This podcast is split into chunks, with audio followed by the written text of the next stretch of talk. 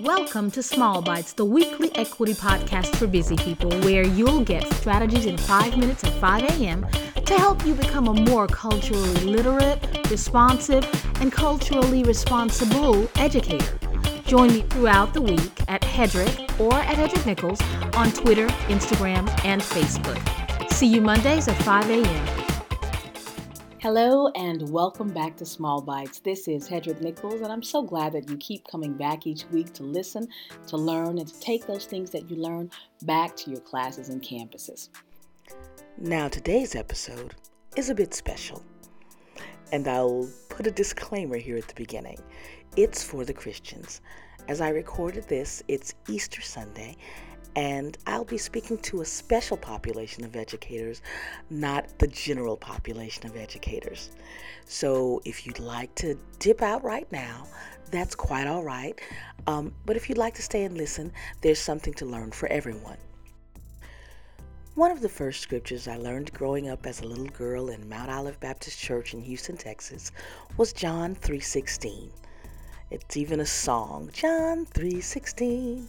John 3:16 when nothing else could help John 3:16 but I recall that John 3:17 wasn't a scripture that we talked about much.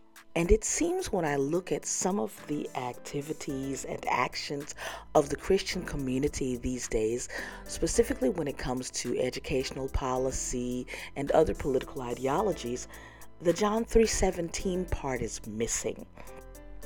It's a scripture that says, God sends the Son not to condemn the world, but to save it. And that word that word save is translated from a Greek word sozo, and that in that sense it means not to save, make Christian, but to rescue, to heal, and to make whole. So in this brief, small bite this morning, I would like to ask you, particularly if you are a Christian educator, are the policies and rules that you are setting in your classroom, advocating for on your campus, or voting for at the polls rescuing, healing, and making your students and our communities whole? For example, there's a law in the books to punish women with the death penalty if they seek an abortion. That does not rescue, that does not make whole, and it certainly doesn't heal a person who's already in a desperate situation. Um, if a teacher is making sure that there is representation of diverse children in books and curriculum, Firing that teacher doesn't rescue, it doesn't heal, it doesn't make whole. A tirade on social media calling people woke and woke lords and being unkind in the way that you represent their beliefs doesn't rescue, doesn't heal, and doesn't make whole. If Jesus wasn't sent into the world to condemn the inhabitants of the world, then why are those of us who call ourselves believers condemning individuals? It's not our job, and it doesn't rescue, it doesn't heal, it doesn't make whole.